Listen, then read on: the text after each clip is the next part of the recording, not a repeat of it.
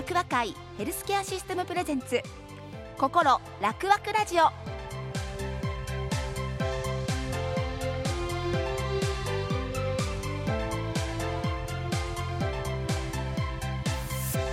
おはようございます。今日から始まりました楽和会ヘルスケアシステムプレゼンツ心楽和ラジオ。パーソナリティの井上さゆりです。この番組は地域の医療を支える楽和会ヘルスケアシステムから毎週医療現場の先生をはじめ医療関係の方々にお越しいただいて皆さんの健康な暮らしに役立つ話題や現代の医療についての情報を伺ってまいります。まあ、あの今日初回ということですので私自身のことをちょっとお話しいたしますと2011年頃からだったと思います地域で暮らす、まあ、何かしらの病気を抱えた利用者様のお宅を訪問する訪問看護師としての活動を細々とさせてそして続けているというそんな状況でございますので、まあ、今日から始まるこの番組の中で医療だったり介護だったりさまざまな分野の皆様が、まあ、プロ中のプロですよね。どんなお話をしてくださるのか私自身の学びも含めてラジオを聴きの皆様にお伝えすることができたらなと思っています。本当に楽しみにしております。さあ今日はどのようなお話が聞けるのでしょうか？この番組は楽和会ヘルスケアシステムの提供でお送りいたします。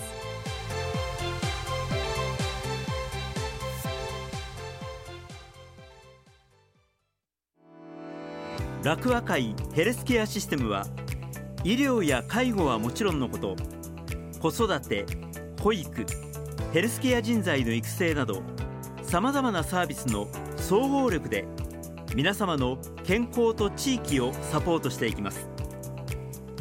楽和会丸太町病院楽和会音羽病院をはじめ170の施設と6000人を超えるスタッフが健康を支えます。健康を支える総合力楽和会ヘルスケアシステム。さあそれではゲストのご紹介です。今日最初のゲストとしてお越しいただきましたのは楽和会ヘルスケアシステム総院長楽和会丸太町病院院長京都府立医科大学名誉教授の細川豊先生です。おはようございます。おはようございます。どうぞよろしくお願いいたします。こちらこそよろしくお願いいたします。まず先生にいきなり質問なんですけれどもねあの総院長というふうに私肩書きご紹介しちゃいましたけれども楽和会ヘルスケアシステム総院長？総院長ってどういったお仕事なんですか？はい。楽和会ヘルスケアシステムはまあ病院だけで5つ持ってるんですね。はい。で私はそのうちの一つのまあ、丸太町病院はい。の院長をしてるんですけども、うん。まあ、あの他の病院とかと、まあ、協調していったり、はい。い、ろいろ組み合わせて考えることとかあった場合に、はい。まあ、それを総括するようなことをやろうということでええ、まあ、実はあの院長だけではなく、うん。まあ、管理部門の管理部長も総括部長それから各病院に看護師さんの、まあ、いわゆるうん看護部長ですね、はい昔いうところの総府長さんはい。に当たるわけですけども、はい。そういったものも一緒に作ったのがこの4月からなんです。あ今年の4月から？そうですね。だからまあ組織をある意味まあ活性化というか、まあ、横のつながりうん。を良くするような意味合いでできたもんですけどもまた具体的に何をというよりは、まあ、これから考えながらみんなでやっていこうという部分もあると思うんですけどね。なるほどあのラジオを聞きの皆様は今日、まあ、細川先生のお声をお届けするのは初めてということなんですけども先生のプロフィール簡単にちょっとご紹介いたしますとですね京都府立医科大学の医学部医学科のご出身でいらっしゃいますよね。はい。でまあご専門とされているのが疼痛、まあ、痛みですね。疼痛緩和医療のご専門。まあ、麻酔科の先生としての活動を長くされていたということでよろしいんですか？はいまあ、あの麻酔科というのは、はい。もちろんまあ全身麻酔とかで意識を取るのもありますけども、はい。まあ、手術っていうのはまあ誰か考えても非常に痛いですよね。痛いです、えーそれのまあ痛みを取る、うん。まあ、それはもちろん手術中の痛みもですけども、はい。手術の後が痛いんじゃないかと心配される方多いんですけども、まはい。あ最近はその術後鎮痛といいまして手術後の痛みもきちんと見ていこうなるべく痛みを与えないというような形になっております、まあ、そういったことも麻酔科の仕事なんですけども、はい。まあ、実はもともとはそこからの出身なんですけども、まあ、痛みを管理できる、まあ、鎮痛薬の、まあ、ある意味、まあ、プロになるわけなんですけども、ええ。まあ、あの現在は緩和医療とか緩和ケアはい。という言葉、まあ、ご存知だと思うんですけども、はい。まあ、主に日本ではがんの患者さんを対象にしてたことが多いんですけども、まあ、そういった人たちが、まあ、当時は、まあ、痛みもがんの痛みも、まあ、ある意味ほったらかし状態で、まあ、24時間のうちの数時間しか効かないような鎮痛剤だけであー。まあ、ある意味まあのたうち回るというような状況も実際あったわけなんですね。だから当時は、まあ、がんだけでは死にたくないっていうのは、ええ。まあ、身内の方々にその七点抜刀の状況を見られた方が思われてたと思うんですけども、はい。まあ、たまたま痛みのことに詳しかったということで、ええ。まあ、緩和ケアとかそういう言葉がない時代に、うん。まあ、がんの患者さんの痛みを見ていたんですね。はい。それが結構感謝されまして、はい。まあ、それを、まあ、麻酔科の中で緩和ケアというものもうん。含めて一緒にやっていきたいということで、まあ、麻酔それからペインクリニックという痛みの治療、それから緩和ケア、うん。まあ、という3つを、まあ、主にこれずっとやってきたというのが、まあ、まあ私の過去の、まあん。まあ、仕事の内容ということになります。はい。先生はちなみに痛みについては強い方なんですか？弱い方なんですか？うん、あの正直言って私の人生の3分の2ぐらいははい。痛みがあった状態なんですね。えええ？まあ、実は私はすでにもう右の股関節は人工関節になってますし、はい。まあ、これもあの先天的に悪かったのではあ。もう幼稚園の頃から痛みがあってええ。で、まあ、この手術終わるまでずっと痛みがあったというのが一つ。と。ええ。それから実は左の肩、まあ、テレビでないので分かりにくいんですけども、ええ。実は手がここまで上がらしか上がらないと、はまあ、あの肩の関節に、まあ、いわゆる結核なんですけどね、はい。まあ、脊椎カリエスっていうのを聞かれたことあると思うんですけど、まあ、はい。骨に出てくる結核のことをカリエスって言うんですけども、ええええ。私は左の肩の上腕骨頭に出まして、ええ。まあ、それを取り除いてでそこに骨を埋めて完全に固定してしまうということをやってるわけなんですね。ええ。だから実は私あの医者である前に患者の方の経験の方が随分長いんです、ね。本当ですよね、はい、で実はその国家試験医師国家試験がええ。もう終わると少し休みがあって、ええ。みんな一息入れるんですけどもうん。それ国家試験が終わった次の日に入院手術という ちょっとかわいそうな状況があったんです。ですからまあ逆に先に患者を経験しているのではいあといろいろ役に立ちましたね。本当ですよね、はい。まあそんな形で先生の活動があってそして今ご紹介したような、えー、楽和会ヘルスケアシステムの総院長としてのまあ活動について伺っていきたいと思うんですがここはいつ頃から創設されたどういった団体なんでしょうか？まあ実は1950年ですからもうずいぶん前70年以上前になりますけども現在の理事長のおじい様にあたる矢野博先生というのが、はい。まあ、矢野院を開設されたというのが、まあ、落和会のスタートなんですね。はい。そして1967年にえ最初にえー私が勤務している丸太町病院が開設されました。えそして1973年に医療法人社団落和会が創設されました。はいでその後ですねあの現在5つ病院あるとお伝えしましたけども、ええ。えー山科にあります音羽病院。はい。これが1980年。はい。から音羽記念病院というのが2008年にからリハビリテーションを中心にやってる音羽リハビリテーション病院というのが2015年。そしてまあ透析を中心に見ている、まあ、入院での透析が多いんですけども、うん。まあ、当時南病院というのが2016年にできました。でこの5つの、まあ、病院が、まあ、ある意味医療部門としての中核なんですけども、はい。まあ実はこの楽和会ヘルスケアシステムこれはあの、まあ、2代目といいますかええ。創設者の方があの若くして亡くなられましてええ。30代前半で、まあ、現在の理事長のお父さんにあたります。矢野一郎先生がですね、はまあ、あのこの楽和会ヘルスケアシステムうんうん。をあと継承されまして、はい。まあ、さまざまなことをやってこられたんですけども、まあ、特徴ということにつながっていくんですけども、ええ。あの病院だけではなく非常に大規模な多角的経営というのをやってます。ほ具体的にはトータル5つの病院だけでなく、まあ、リハビリテーションクリニックが1つ、うん。特別にありますし透析をやってるクリニックがそれ以外に4つ。うはい。それからまあ介護事務所ですね。これはあのその井上さんも先ほど訪問看護の話されてましたけども、はい。まあ、訪問看護等々を含めた看護。はい。これを専門にやるような事務所がなんと130もあるんですえね。えはい、でそれ以外にも、はあ。まあ、医療関係が多いんですけども、はまあ、15の関連事業部門があります。でさらにまあこれは強みという部分に入っていくのかもしれませんけどもええ。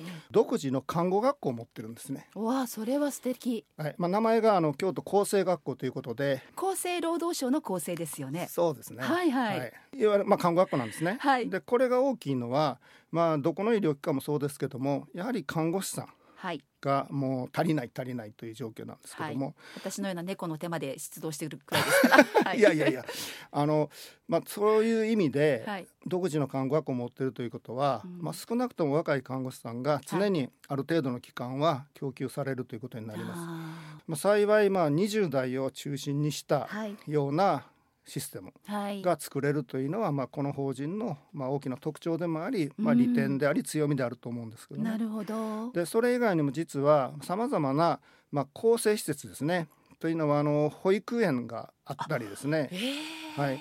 でまあ、それだけではなくさまざ、まな組織、まあ、全部で6つあるんですけども、えーいわゆるその教育研究部門という、ん。まあ、子ども未来事業部門と言われるようなものですね。はい。保育園と児童館を合わせましてなんと15施設もありまして、すごいです。はい。でまあ、今ねなかなかお子たち、はい。まあ、保育園入れられないとか、うんうん。そういうケースも多いんですけどももちろん全てを網羅はできてないんですけども、まあ、極力そういうことの負担を、まあ、従業員といいますか、うんうん。あの職員にかけないようにするという形でそういった部門もまあ充実させているということになります。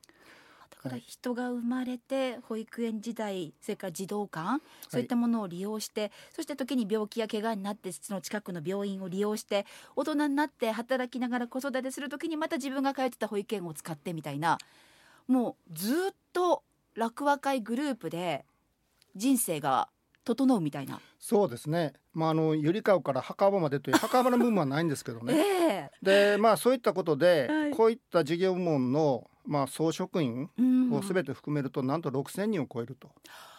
この人数というのは多分一部上場企業そうですね。並みの数になると思うんですね。はあ。でこういうことができるということは、ええまあ、つまり多角的経営でやっているのでええその一つしか部門がなければ、まあ、そこが悪くなればもう全部ダメになるんですけども、うんうんうんまあ、あの多少波があった場合にも、まあ、うまくいってるところがカバーしていくこともできますし。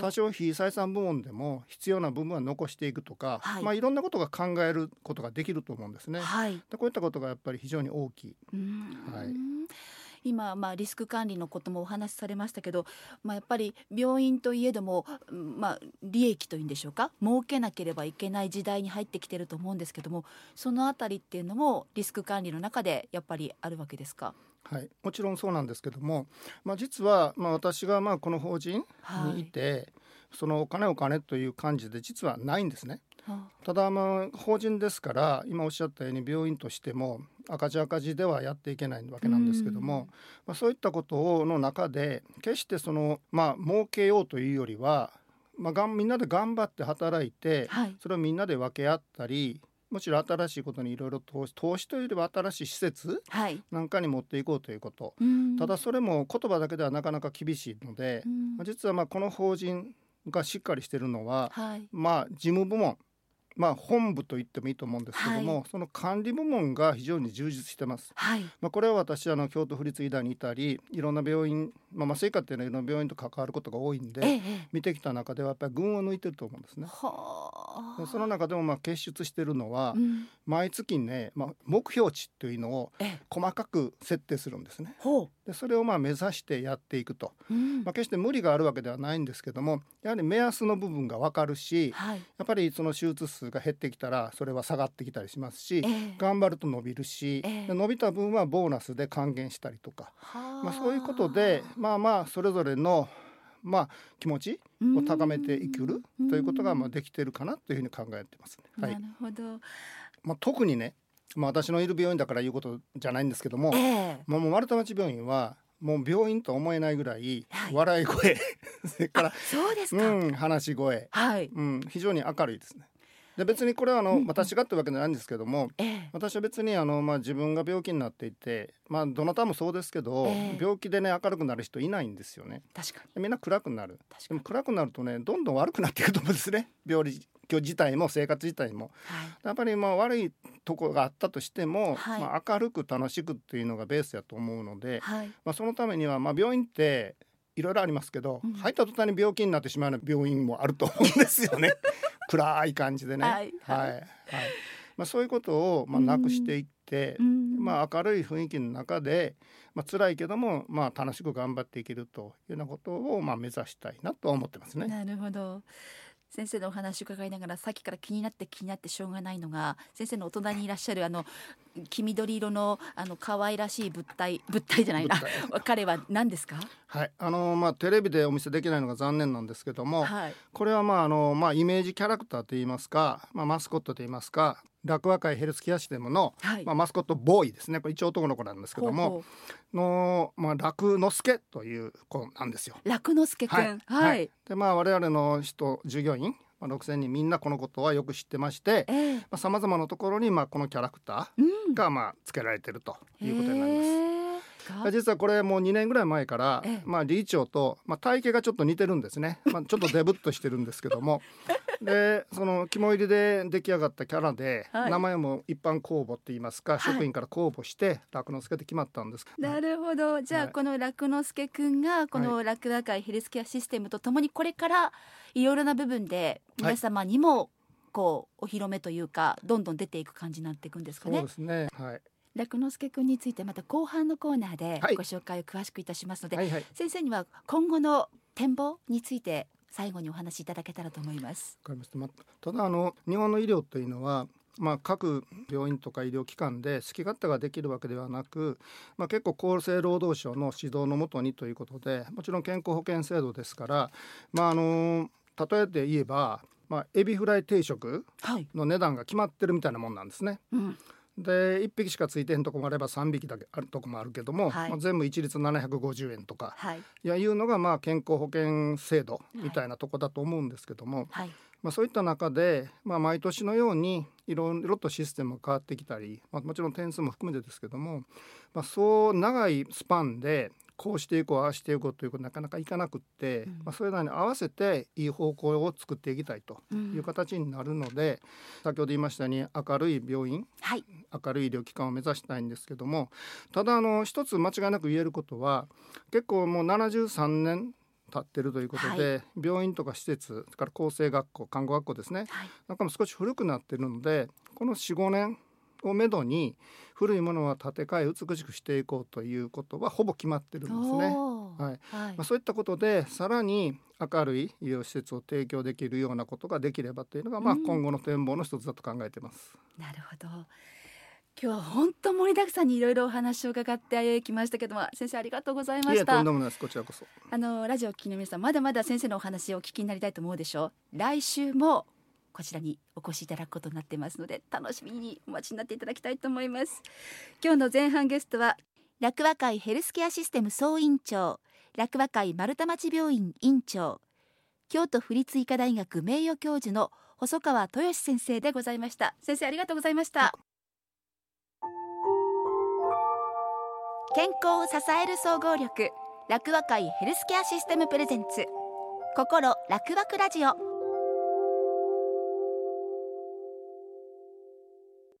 続きましては楽和会ヘルスケアシステム本部から総務部門次長の神田孝道さんにスタジオに入っていただきました。神田さんよろしくお願いします、はい、よろしくお願いします。あの神田さんちょっとプロフィール小耳に挟みましたら、総務部門というふうにご紹介したんですが、エンジニアの時代があったって聞きました。はい。実は、うん。この3月までは病院の現場の方でですね、臨床工学技師というまああの医療機器を取り扱う技師をしてたんですが、臨床工はい、学技師、臨床工学技師ですね。はい。あの実はあの以前からあの、まあ、カメラが趣味ということもありまして、まあ、いろんな写真を撮ってそれを、まあ、ホームページだったりとかあとは、えーいろんなパンフレットとかに使っていただいてたっていう経緯もありまして、えー。でまあそのうちちょっと落語会の広報っていうのも、まあ、いつかはやってみたいなっていうのが実はあったところなんですね。あその夢が実現した夢がわけですね。そうです。でそれがあのまあ昨年の秋ぐらいに理事長とちょ,、えーちょっと面談をする機会がありまして、はい、まあその旨お伝えしましたら、まあこの4月からですね、うん。まあ本部の総務部門、まあ総務部門の中にはあの広報も入ってますので、うん、まあそこで業務をやりなさいと、なるほど、はい、ちょっと夢が叶ったというところで、はい、そんな神田さんが今日一押しでご紹介したいのがあの先ほど細川院長もあのご案内くださった楽之助くんはい、改めてちょっとどんなあの、はい彼なのか楽之助なのかをご紹介ください。はい、あのまあ公式キャラクターとして楽之助という形でえーっと出ていますが、あーちょっとなかなかラジオで言い表すのは非常にちょっと難しいかもしれません。えーっとですね、まあじゃあうまく伝えられるかどうかわかんないですけどやってみましょうか。はい。えー、落語之助はですね落語界のイメージカラー緑、まあ、若干ちょっと薄い緑なんですが、はい。まあ、薄い緑のボディに、まあ、丸みを帯びてパーフェクト二頭身ですね もうまん丸の可愛らしい、えー姿の、えー、ラッコちゃんですラッココちゃんなんですねはいはあ。はいあの皆さんね大きさのイメージは私滋賀県人だからあえて申しますがあの彦根城にいる彦根。あそうですね。あのくらいのボディあのそうですね。はい。大きさ。もうゆるキャラのパーフェクトボディなんで、はい、ラッコちゃんなんですね。ラッコちゃんなんですね。はいはいはい、はい。それで？で実はまあ全裸ですけどもワンポイントで蝶ネクタイに、うん。まあホタテ型のポシェットを常に持ってます。はい、持ってた持ってた。持ってますよね。うん。はい。なのでえっ、とまあ、えーこれで皆さんがラッ之助のイメージがはい。湧くかどうかわかんないんですけど、はい、ぜひですねそこはホームページ等でうん、ラ楽之助の姿を確認していただいて。私が言ってたことが正しいかどうか っていうのをちょっと確認していただきたいなと。あのちなみに生の楽之助くんに会うにはどういった場所で活動されてます、はい、楽之助は普段ちょっとなかなか表に出ることも少ないんですが、ええ。まあ、落語会のさまざまなイベントには必ず出没するあラッコちゃんですので。あのそれでいうとなんか祇園祭り？今年の。そうですね。登場されたって、はいそうですね。あの祇園祭りの中では、まあ、子どもステーションという形で、まあ、お子さん連れの親御さんたちが休憩できる場所っていうのを、うんうん。まあ、落語会の施設の中で提供していましたので、はい。まあ、そこを使ってですね楽之助登場していただいて、はい。実はこの楽之助楽之助温度っていうのもあありますので、あはいまあ、楽之助温度を踊っていただいて みんなでワイワイとこう楽しく過ごしていただきました。なんか SNS なんかで楽之助温度であったり楽之助の絵描き歌であったり、そうですねいろんなものを楽しむことができますし、あと LINE スタンプなんかもあるんあります。ですってはい。10月1日時点で5種類のスタンプが出て、最新版は研修医編というのが出ていますので、皆さんぜひあの購入していただけたらと思います。どんどんアップデートされてはいるみたいなので,、そうですね。ぜひ皆さんチェックしていただきたいと思います、まあさてそんな心楽楽ラジオ盛りだくさんの内容でお送りしているんですが今日1回目あの神田さんにぜひ伺いたかったのが、私とっても嬉しかったんです。楽和会さんでこのラジオを始めるきっかけ、はい。どういったきっかけだったんでしょう？あ、そうですね。えっ、とまず井上さんからして、あの井上さんがうん。楽和会ヘルスケアシステムっていうのをお聞きして、はい。何を連想されますか？それが一番難しい問題だったんですよ。あの私ヘルスでケアだから、まあ予防健康寿命が伸びるためのうん予防医学的な部分をはい。推しているはいシステムなのかな と思ってましたけども、なんか先ほど伺ったらすごい幅広かったですもんね。そうですね。はい。あのまあ井上さんは医療業界とかでも活躍されているので、まあある程度そのご存知かもしれませんが、まあ京都の中ではまあ丸太町病院、音羽病院というのはある程度認知度があるんですが、はい、やはりまだこの楽和会ヘルスケアシステムっていう名前に関しましては、まだまだ地域の方々にとって、まあ、認知度がちょっと低いんですね、実は1割程度あ楽和会ヘルスケアシステムっていうのを理解されている方は1割程度しかないんです。やっそうなんですね。ぱり十分な認知ができていないっていうのは非常にもったいないなというのところもありまして、やっぱり私たちが楽和会で提供している医療介護から始まりさまざまなサービスをやっぱり地域の方々に知っていただいてそして利用していただきたいっていう思いからこのラジオをスタートさせたということになりますね。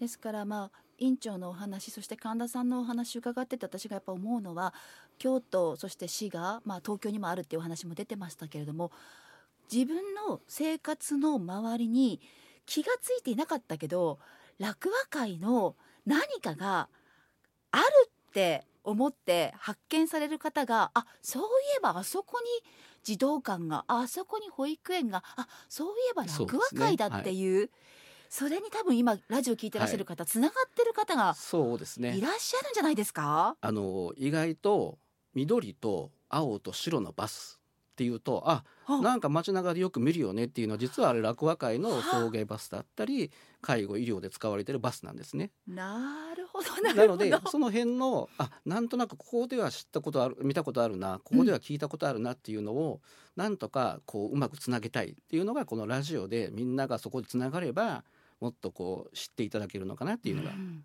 ありますので、まあ、その辺はこのえーラジオを通通して、まあ、いろんな方が今後、えーゲストとして出ていただけますので、まあ、その辺のお話、まあ、先ほどの細川先生の話も非常に面白いいお話を楽しかった。されたと思いますので、うん。まあ、これからもたくさんの方出演しますので、まあ、ぜひ楽しみにしていただけたらと思います。え。ユニークなキャラクターの方いらっしゃるんですか？そうなんです。実はは。い元芸人さんとかも い実は職員の中でいます。え元芸人さん？はい元芸人さんです。はあ。であの「楽之助温度」の曲を作ったのもこの元芸人さんの職員です。すごい。はい、全部あのセルフでやっております。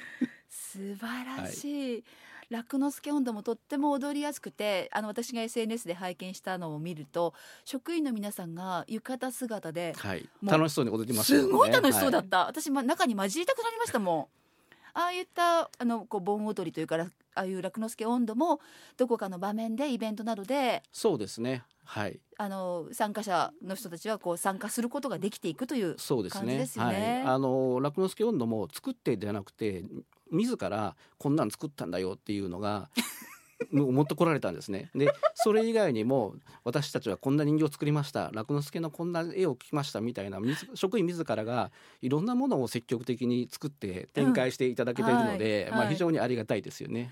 いやもうそれで言うとあの、まあ、ついつい言っちゃいますけど SNS で職員の皆様がそれこそ楽和会グループの理事長さんと TikTok はい、ああいったものまで展開してはい、楽しんでいらっしゃったそうですり、ね。はい、SNS の活用率が半端ないなっていうのとねはい、あとバリアフリーでこう職業関係なくはいグループでつながってる感がすごくすごく感じましたので、はい、この「ラクワークラジオ」の中でもこれから私いろんな方々をはい、魅力をはい引。き出していきたいと思います。ぜひよろしくお願いします。はい、今日はありがとうございましたありがとうご。ざいました。えー後半ゲストは楽和会ヘルスケアシステム本部総務部門次長の神田隆道さんでございました。はい、ありがとうございました。楽和会ヘルスケアシステムは医療や介護はもちろんのこと子育て保育ヘルスケア人材の育成などさまざまなサービスの総合力で皆様の健康と地域をサポートしていきます楽和会丸太町病院。楽和会音羽病院をはじめ170の施設と6000人を超えるスタッフが健康を支えます。健康を支える総合力。楽和会ヘルスケアシステム。皆さんいかがでしたでしょうか？今日スタートの心楽ワクラジオ。まさに楽和会さんのもう初回からワクワクするような内容のお話がたくさん聞けて本当に私自身楽しかったです。次回はどのようなお話が聞けるでしょうか。また来週も聞いてくださいね。では今日はこの辺で。お相手は井上さゆりでした。この番組は楽和会ヘルスケアシステムの提供でお送りしました。